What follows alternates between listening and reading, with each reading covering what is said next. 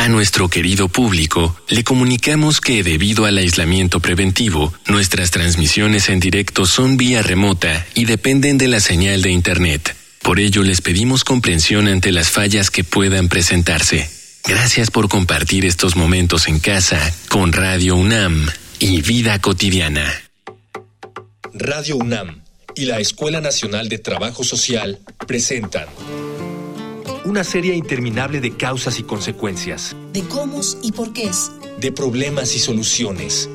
Eso es la vida. Vida cotidiana. Sociedad en movimiento.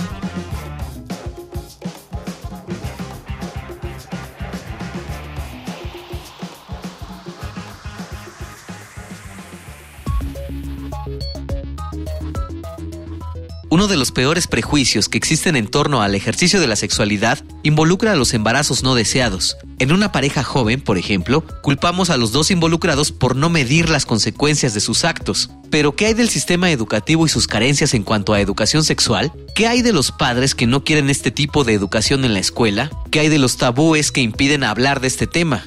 ¿Qué hay de las ideas machistas que estigmatizan el uso del condón? ¿Qué hay de la falta de información sobre la distribución gratuita de preservativos? ¿Y qué hay con el estigma social que hace que conseguir un anticonceptivo se considere algo humillante? Y en última instancia, ¿por qué no considerar como una opción viable y segura el aborto? ¿Por qué la sociedad ha impuesto que la paternidad y la maternidad obligados son un castigo inteligente por un descuido que implica múltiples factores?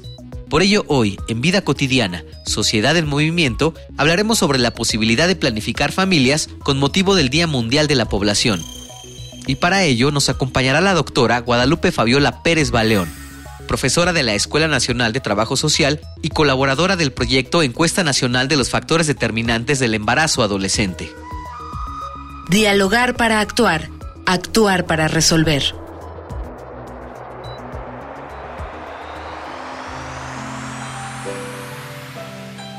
Muy bonita tarde, les saluda Ángeles Casillas, como siempre, agradeciendo que sintonicen vida cotidiana, sociedad en movimiento. Quiero decirles que cada 11 de julio, es decir, en dos días, se celebra el Día Mundial de la Población. Esta efeméride, de alguna manera, pues fue resultado de una propuesta del Consejo de Administración del Programa de las Naciones Unidas para el Desarrollo. Hoy conoceremos la importancia de este día, pero sobre todo trataremos de reflexionar acerca de varios asuntos relacionados obviamente con el crecimiento de la población, pero también con las familias, no solamente a nivel nacional, sino también a nivel mundial. Pero antes de presentarles a nuestra invitada, me gustaría mucho que si tienen dudas o algún comentario vinculado con la temática, anoten y diríjanlo a los medios de contacto. Adelante.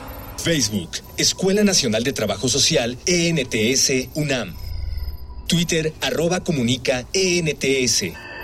Instagram, comunicación, ENTS. Ya estamos enlazados de manera virtual con nuestra invitada. Me da muchísimo gusto recibir a la doctora Guadalupe Pérez Baleón, Doctora, muy bonita tarde. Gracias Ángeles, buenas tardes a ti y a tu auditorio. Gracias por invitarme. Gracias a ti por haber aceptado nuevamente la invitación para compartir con nuestra audiencia toda tu experiencia en el tema. Y si te parece, vamos a contextualizar. Vamos a empezar por eso. ¿Por qué se celebra el Día Mundial de la Población? Sí, mira, es un dato muy importante comenzar por ahí porque, fíjate, las Naciones Unidas desde 1989 propusieron justamente que se celebrara el 11 de julio de cada año en todos los países eh, el Día Mundial de la Población. Y comenzó a celebrarse a partir de 1990 por más de 90 eh, países. ¿Qué se busca con ello? Decir que la población importa, a partir de 1994, además, esto fue previo, pero en 1994 se celebró en el Cairo, en Egipto, la Conferencia Internacional sobre Población y Desarrollo, que es muy conocida, la, la Conferencia del Cairo del 94. Y ahí justamente se dijo esto, muchos grupos, sobre todo grupos feministas comprometidos justo con la población, con las mujeres, con eh, los métodos anticonceptivos, con la elección libre de cuántos hijos tener y cuándo tenerlos, ponen en la mesa de la discusión de El Cairo que la población importa. Yo creo que ese es el mensaje que debe quedarnos claro. ¿Qué es la población? Parece como un agregado, pero la población somos todos y todas nosotras, ¿no?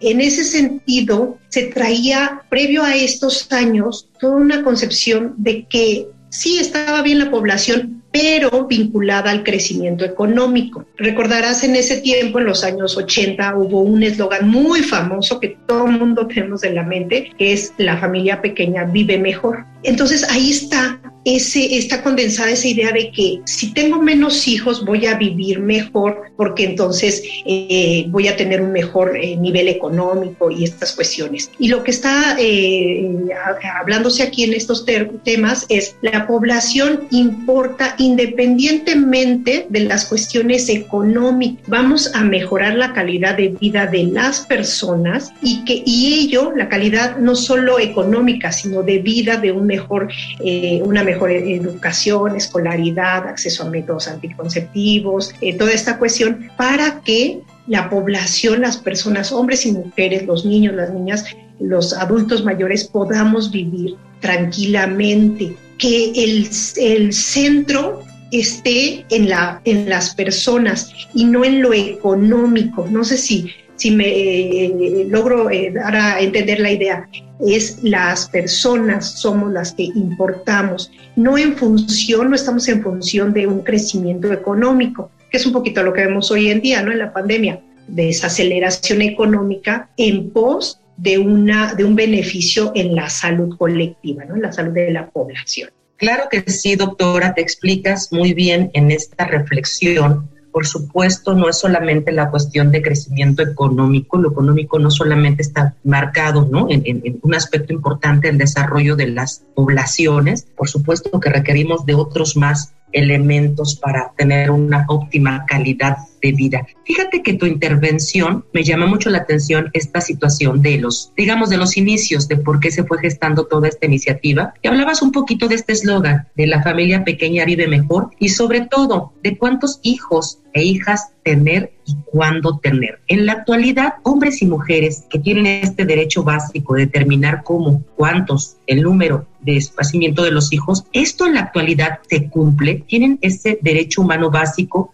libre de determinar esto, maestra. Fíjate que es una, una respuesta compleja que tendríamos que ver en dos planos. El legislativo y, el de la realidad. En el plano legislativo, al menos para, la, para el país, eh, el artículo cuarto constitucional nos ampara, ¿no? Y dice, y te lo leo así textual porque creo que es importante que todos lo conozcamos. El cuarto constitucional. Primero dice, el varón y la mujer son iguales ante la ley. Eso es eh, establecer un piso común, una igualdad jurídica para ambos eh, sexos. Y después continúa con la familia, que también es tema ¿no? de, de esta discusión. Esta protegerá la organización y el desarrollo de la familia. Y ya entra de lleno en lo que nos interesa. Toda persona tiene derecho a decidir de manera libre, responsable e informada sobre el número y el espaciamiento de sus hijos. Entonces, a nivel jurídico lo tenemos garantizado. Ahora bien, cuando vamos a hablar sobre, eh, sobre el acceso a, los de, a la planificación familiar, la ONU nos pide a los países que esta planificación familiar se dé sin discriminación, con disponibilidad, accesibilidad, aceptabilidad, calidad, toma de decisiones, privacidad, confidencialidad, participación y responsabilidad. Entonces, en el tema jurídico lo tenemos garantizado. En una siguiente participación yo te podría decir que no necesariamente estos aspectos se cumplen en la realidad. Pero aquí dejo ahorita esta idea. Excelente acotación. En el ámbito jurídico está cubierto muy atinadamente, libre, responsable, de manera informada, tomar esa decisión. Más adelante hablaremos de otras implicaciones, por supuesto, que están presentes. Pero antes quiero invitarte, doctora, a un material que nos prepara producción acerca justamente del Día Mundial de la Población. Les invito a una infografía social. Infografía social. Desde 1989, cada 11 de junio podemos conmemorar el Día Mundial de la Población. gracias a que el Consejo de Administración del Programa de las Naciones Unidas para el Desarrollo lo ideó como una forma de conciencia en relación a todas las problemáticas que en la actualidad afectan a la población del mundo, principalmente en los asuntos relacionados con el crecimiento y desarrollo de los pueblos a nivel mundial, esto en continuación a que en 1968 los líderes mundiales proclamaron que los individuos tienen el derecho humano básico de determinar libre y responsablemente el número y el esparcimiento de sus hijos. Actualmente ya tenemos la posibilidad de planear núcleos familiares, lo que implica una mejora en la calidad y expectativas de vida y salud de la sociedad. Se calcula que la tasa de crecimiento de la población mundial es de casi 83 millones de personas, lo que significa que los 7.684 millones de personas que somos ahora nos convertiremos en 8.600 millones para 2030. El INEGI ha destacado que de las 126 millones 14 mil 24 personas que residen en México, 51.2% son mujeres y 48.8% hombres. Somos 13.7 millones de personas más respecto a 2010, con lo que la tasa de crecimiento promedio anual en la última década es de 1.2%. Con una población que ronda la media de 29 años, somos el lugar número 11 en población a nivel mundial, por debajo de Japón y encima de Etiopía. La población de 15 a 24 años en México tiene su primera relación sexual a los 17 años en promedio, lo que significa que los adolescentes de 15 a 19 años y jóvenes de 20 a 24 años tienen una necesidad insatisfecha de métodos anticonceptivos de 24.8% y 17.9% respectivamente. Uno de los mayores retos demográficos en la actualidad es el embarazo adolescente, donde se estima que el 27.4% de los embarazos en esta etapa no fueron planeados y 12.9% no fueron deseados y que 46.6% de los nacimientos a nivel nacional en 2014 ocurren en mujeres jóvenes de 15 a 24 años, según estimaciones del Consejo Nacional de Población. Ya regresamos de la infografía social, estamos platicando con la doctora Guadalupe Pérez Baleón a, propósito del Día Mundial de la Población y muy vinculada a su intervención con la posibilidad de planificar las familias. Antes de la infografía, la doctora nos compartía cómo esta situación de la libertad del número y el espaciamiento de los hijos está enmarcada jurídicamente. ¿Qué otros elementos, eh, desde tu experiencia, doctora, están presentes para que esto se cumpla o no ya en el ejercicio real? Sí, pues Obrigado. La cuestión educativa, por ejemplo. Eh, se sabe que las mujeres que tienen, claro, estos estudios hay que decirlo, no tienen un sesgo porque están basados solamente en el conocimiento de la mujer. Siempre, eh, históricamente, los estudios de población, estudios demográficos han sido basados en mujeres. Hoy en día es mucho esto de decir, bueno, pero también los hombres se reproducen. Pero bueno, eh, salvo esta, haciendo esta acotación, se sabe que las mujeres que tienen menor nivel educativo tienden a tener un mayor número de hijos que aquellas con mayor escolaridad. Entonces, em, eso de decir que si todo mundo tiene acceso a métodos anticonceptivos, pues está eh, mediado por la escolaridad, por el conocimiento de métodos que te den en la escuela. Se tendría que estar hablando estos temas en, primaria, en secundaria y continuar reflexionando en el bachillerato. La realidad es que en muchas ocasiones los profesores tienen miedo a abordar temas de educación sexual integral y en otras ocasiones son los padres de familia mediante asociaciones que dicen no, no queremos que se les hable a estos eh, pequeños sobre esas cuestiones porque es despertarles la malicia, bla, bla, bla, cuando se ha demostrado que conocer, eh, tener información científica sobre ello facilita la toma de decisiones. Entonces, también otro elemento que tendríamos que eh, valorar es la cuestión de la accesibilidad y la disponibilidad de métodos anticonceptivos. La gente cuando va a los centros de salud muchas veces se encuentra con el desabasto. Esto es algo de antes, de, estaríamos hablando del, del 2000 para acá, cuando ya eh, las organizaciones internacionales dejan de darle subsidio a México porque ya se logran bajar las tasas de fecundidad, el, gobierno es el encargado de comprar métodos anticonceptivos y te puedo decir que desde los dos gobiernos azules que tuvimos eh, eh, y después, bueno, lo, que hemos vivido, digamos, del 2000 para acá, ha sido, ha, ido disminuyendo sustancialmente la compra de, eh, de anticonceptivos. Entonces tú llegas a un centro de salud y vas a encontrar el de desabasto por un lado y por otra parte, eh, para la atención a adolescentes sobre todo, eh, una falta de sensibilidad, ¿no? De preguntarle al adolescente, hombre o mujer, ¿para qué quieres los métodos? Cuando la respuesta es obvia, ¿no? Para cuidarme. Eh, que venga, si eres menor de edad, ven con tu papá, con tu mamá. Pues obviamente son cosas que no suceden en la realidad, ¿no? Iniciamos nuestra sexualidad sin consultarle y sin pedirle permiso a nuestros padres. Eh, entonces, eso es lo que nos va complejizando. Ahora, en comunidades rurales, además, ¿no? Esta cuestión de comenzar eh, rápido la vida en pareja antes de, de terminar la adolescencia e inmediatamente tener un hijo y después varios hijos más. Y ya los, programas de planificación, tanto en áreas urbanas como rurales, tiene que eh, entra ya una vez tienes el primer embarazo. Ahí es cuando se comienza muchas veces a hablar sobre anticoncepción, ya que ha iniciado la vida reproductiva la mujer. Entonces, eh, es complejo, ¿no? Tendríamos que estar hablando de actores educativos, del área de la salud, del gobierno en sí y, y bueno, la población, ¿no? Que nos, nos informemos sobre nuestros derechos sexuales reproductivos. Somos sensibles a esta complejidad que nos compartes, identificamos varios aspectos, ya lo decías tú, doctora, muy, muy atinadamente, la accesibilidad, la disponibilidad, el desabasto que hoy se está presentando. Y en ese sentido, pues una pregunta obligada. Si de por sí había una, digamos, deficiencia de, un, un, proyecto de nación que pudiera tener planes educativos, que pudiera robustecerse la parte de la distribución de estos métodos, pero con un conocimiento más integral de quienes los están o los piensan usar. ¿Qué pasó con la pandemia cuando tuvimos que destinar de repente varios recursos para lo que apremiaba? Exacto, sí. Lo que calcula, por ejemplo, porque eso no solo nos pasó a nosotros, ¿no? Digo, cada país lo vive distinto,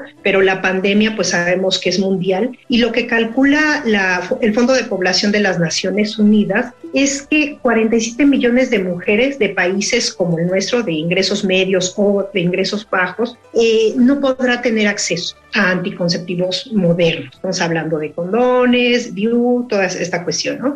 Y eso a su vez, ellos ya tienen una, una proyección de que repercutirá en 7 millones de embarazos no planeados. ¿no? no entremos en discusión si son deseados no deseados, no planeados. Siete millones de embarazos. Y, a su vez ya podemos imaginar que también muchas de ellas, la gran mayoría, tampoco tendrá acceso a interrupción legal del embarazo eh, y tal vez tampoco a atención de eh, consultas prenatales, todo este seguimiento que se requiere una vez se presenta ¿no? el embarazo. Entonces, sí, sí estamos ante una situación muy difícil porque, como bien mencionas, muchos de estos hospitales que atendían a tanto eh, prevención del embarazo por medio de consultoría de métodos como este, la atención propiamente ya de los, de los embarazos, se tiene que dedicar a otras cuestiones. También hablar de la cuestión de la violencia de género. 31 millones de mujeres en el mundo estarán viviendo eh, la violencia de género. Sobre las que ya lo estaban viviendo, 31 millones más. ¿Cuál es violencia de género? Obligarlas a casarse en la infancia o en la adolescencia, eh, obligarlas a, a, quedar embarazadas, ¿no? A, no darles atención eh, de salud eh, sexual y reproductiva, violaciones, abusos sexuales por parte de familiares conocidos, parientes, vecinos. Es, un, es mucho, muy complejo, pero sí tenemos que decirlo. Y una cuestión, y con eso cierro esta participación, en África, la mutilación genital femenina, que aunque está prohibida, hoy en día todavía es una realidad.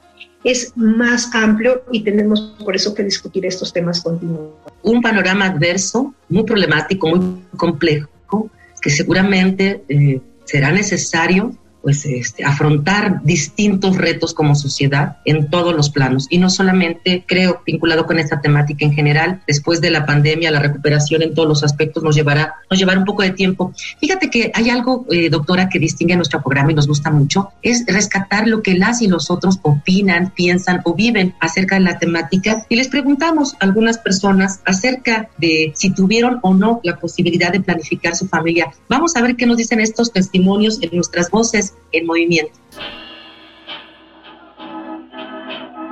Voces. Voces en movimiento.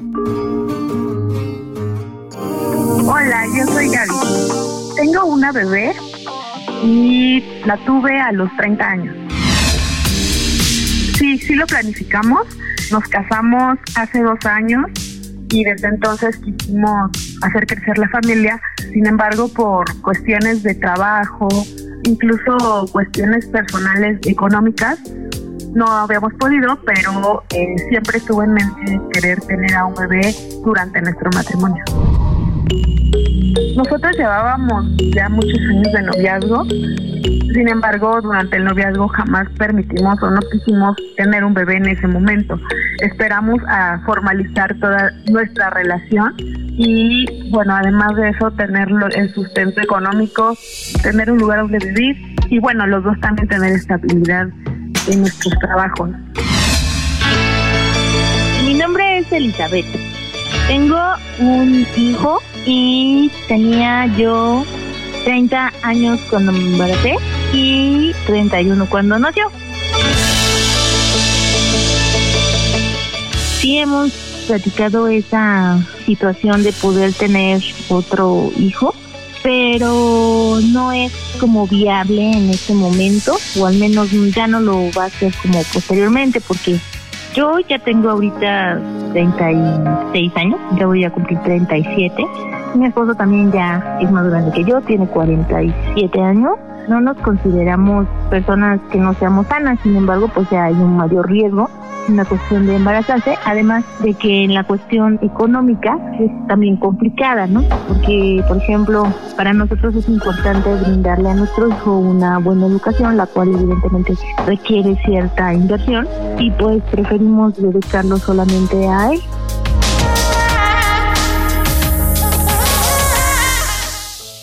Vamos a ir cerrando nuestro programa y me gustaría mucho conocer tu opinión acerca de este eslogan que aparentemente es muy sencillo, pero encierra muchas cosas. La familia pequeña vive mejor. ¿Qué opinión tiene la doctora Guadalupe con relación a ello? Pues que la familia pequeña no necesariamente vive mejor, ¿no? Que eso ya hemos hablado, está mediado por un acceso al trabajo, a un empleo digno y de calidad, a una educación, que a su vez esa educación te posibilite una movilidad social ascendente. Em, en las comunidades rurales era eh, común tener varios hijos, primero porque anteriormente en México había una alta tasa de mortalidad y la mayoría de la gente era población rural. Eh, entonces eh, se tenía muchos hijos para ver cuál te sobrevivía, pero además también más manos en el campo te significa más ayuda ¿no? para, para, el trabajo. En la ciudad y ya con esta modernidad que vivimos no necesitamos tener tantos hijos. Afortunadamente la mortalidad infantil y en general ha bajado bastante desde hace ya varias décadas y por eso nos eh, llevamos ¿no? a este eslogan de decir, bueno, vamos a empezar a planificar la familia. Eh, un dato así, nada más para decirte. Las generaciones más eh, recientes de, de familia de hombres y mujeres se casan alrededor de los 22 años. La mitad de las mujeres y hombres se casan alrededor de los 22 años. Para los 23, o sea, al año, ya ha llegado su primer hijo. Y para los 28 años ha llegado el segundo. Es decir, en seis años, entre los 22 y 28 años, la mitad de la población en México más joven ya ha tenido su, familia completa. Y la, la tasa de fecundidad hoy en día es de 2.2 hijos, es decir, estamos en la tasa de reemplazo. Es decir, que eh, hay que tener dos hijos para reemplazar a los padres, ¿no? Por decirlo así. Eh, y estamos bien, vamos eh, creciendo bien como población, no somos ni muchos ni pocos, se logró controlar, me parece, pero ahora la tarea del gobierno y también de nosotros como sociedad es buscar una, una calidad de vida. Ahora tenemos, por ejemplo, esperanzas de vida relativamente altas, de 70 años para hombres, 74 para mujeres, pero tenemos que pensar en que sea una calidad de vida. ¿Para qué quiero yo vivir 74 años si tal vez 20 años vaya yo a tener una discapacidad por una diabetes mal cuidada o qué sé yo? Entonces, en eso tiene que estar ahora el esfuerzo para que esa, esa familia, que sea del tamaño que sea, que regularmente, pues sí, sí es pequeña, eh, tenga una mayor posibilidad de crecimiento y estemos creando eh, personas, ciudadanos, que podamos contribuirle a nuestro país en un momento en que nos está necesitando, ¿no? Por todas las cuestiones que estamos atravesando y que vamos, que algunas son históricas y que otras son coyunturales, como esto de la, de la pandemia. Pero sí, efectivamente, eh, tenemos que buscar que la familia eh, se viva mejor y que las personas vivamos en una sociedad armónica y tranquila. Esta aspiración que nos compartes de vivir mejor, en, armonía, en crecimiento, también en autonomía, etcétera, por supuesto que son responsabilidades y compromisos de los gobiernos. Y en ese sentido, bueno, pues ya lo habíamos comentado anteriormente, hay, hay ciertas deficiencias. Desde tu experiencia, doctora, independientemente de lo que le corresponde a la academia, a los gobiernos, a la sociedad organizada, digamos, a puerta cerrada, en el entorno ya de la familia, ¿Qué podemos hacer entre nosotros, entre las familias, em, digamos, ya en la comunicación? ¿Qué podemos hacer para proyectar a, las generaciones, digamos, jóvenes lo que significa planificar? Porque planificar no significa restringir este derecho, ¿no? A procrear. Tiene otra connotación. ¿Cómo sí podemos este, transmitir este mensaje? Las personas importamos eso es algo que tenemos que destacar y que a veces en México, ya lo dice el viejo poeta este, eh, eh, guanajuatense, ¿no? La, vida no vale nada. Y así pareciera en México, que las personas pueden fallecer, pueden desaparecer y no vale nada. Tenemos que rescatar y hacer notar tanto para nosotros mismos como para el gobierno que importamos, somos personas e importamos nuestro nombre, nuestra presencia importa y contribuye al bienestar y al desarrollo de un país. Por un lado, somos una riqueza, en cada país su riqueza eh, reside no solo en sus tierras, sino también en sus personas ¿no? que, tiene, por un lado. Por otra parte, ahora a nivel familiar, más individual, decirle a las nuevas generaciones y también a las que ya no son tan, tan jóvenes que eh, hay que conocer, informarnos y educarnos sobre eh, sexualidad y sobre eh, métodos y reproducción, ¿no? Eh, toda esta cuestión de salud sexual y reproductiva. Y esa información debe darse en la familia. Los padres de familia tienden a delegarlo en los, en los profesores porque se tiene miedo, no se sabe ¿no? cómo hablar. Y los profesores tienen miedo de hablar porque los padres les pueden reclamar. y donde tiene que quedarnos claro es la familia es quien tiene que educar al individuo para hacer un uso adecuado de su sexualidad y planificar su familia. Yo creo que con esto me quedaría y yo invito que hagamos un uso intensivo de los libros del conocimiento para este y otros temas. Muchas gracias, Ángel. Muchas gracias, de verdad. Nos quedamos con eso. Gracias por compartir, doctora, de verdad.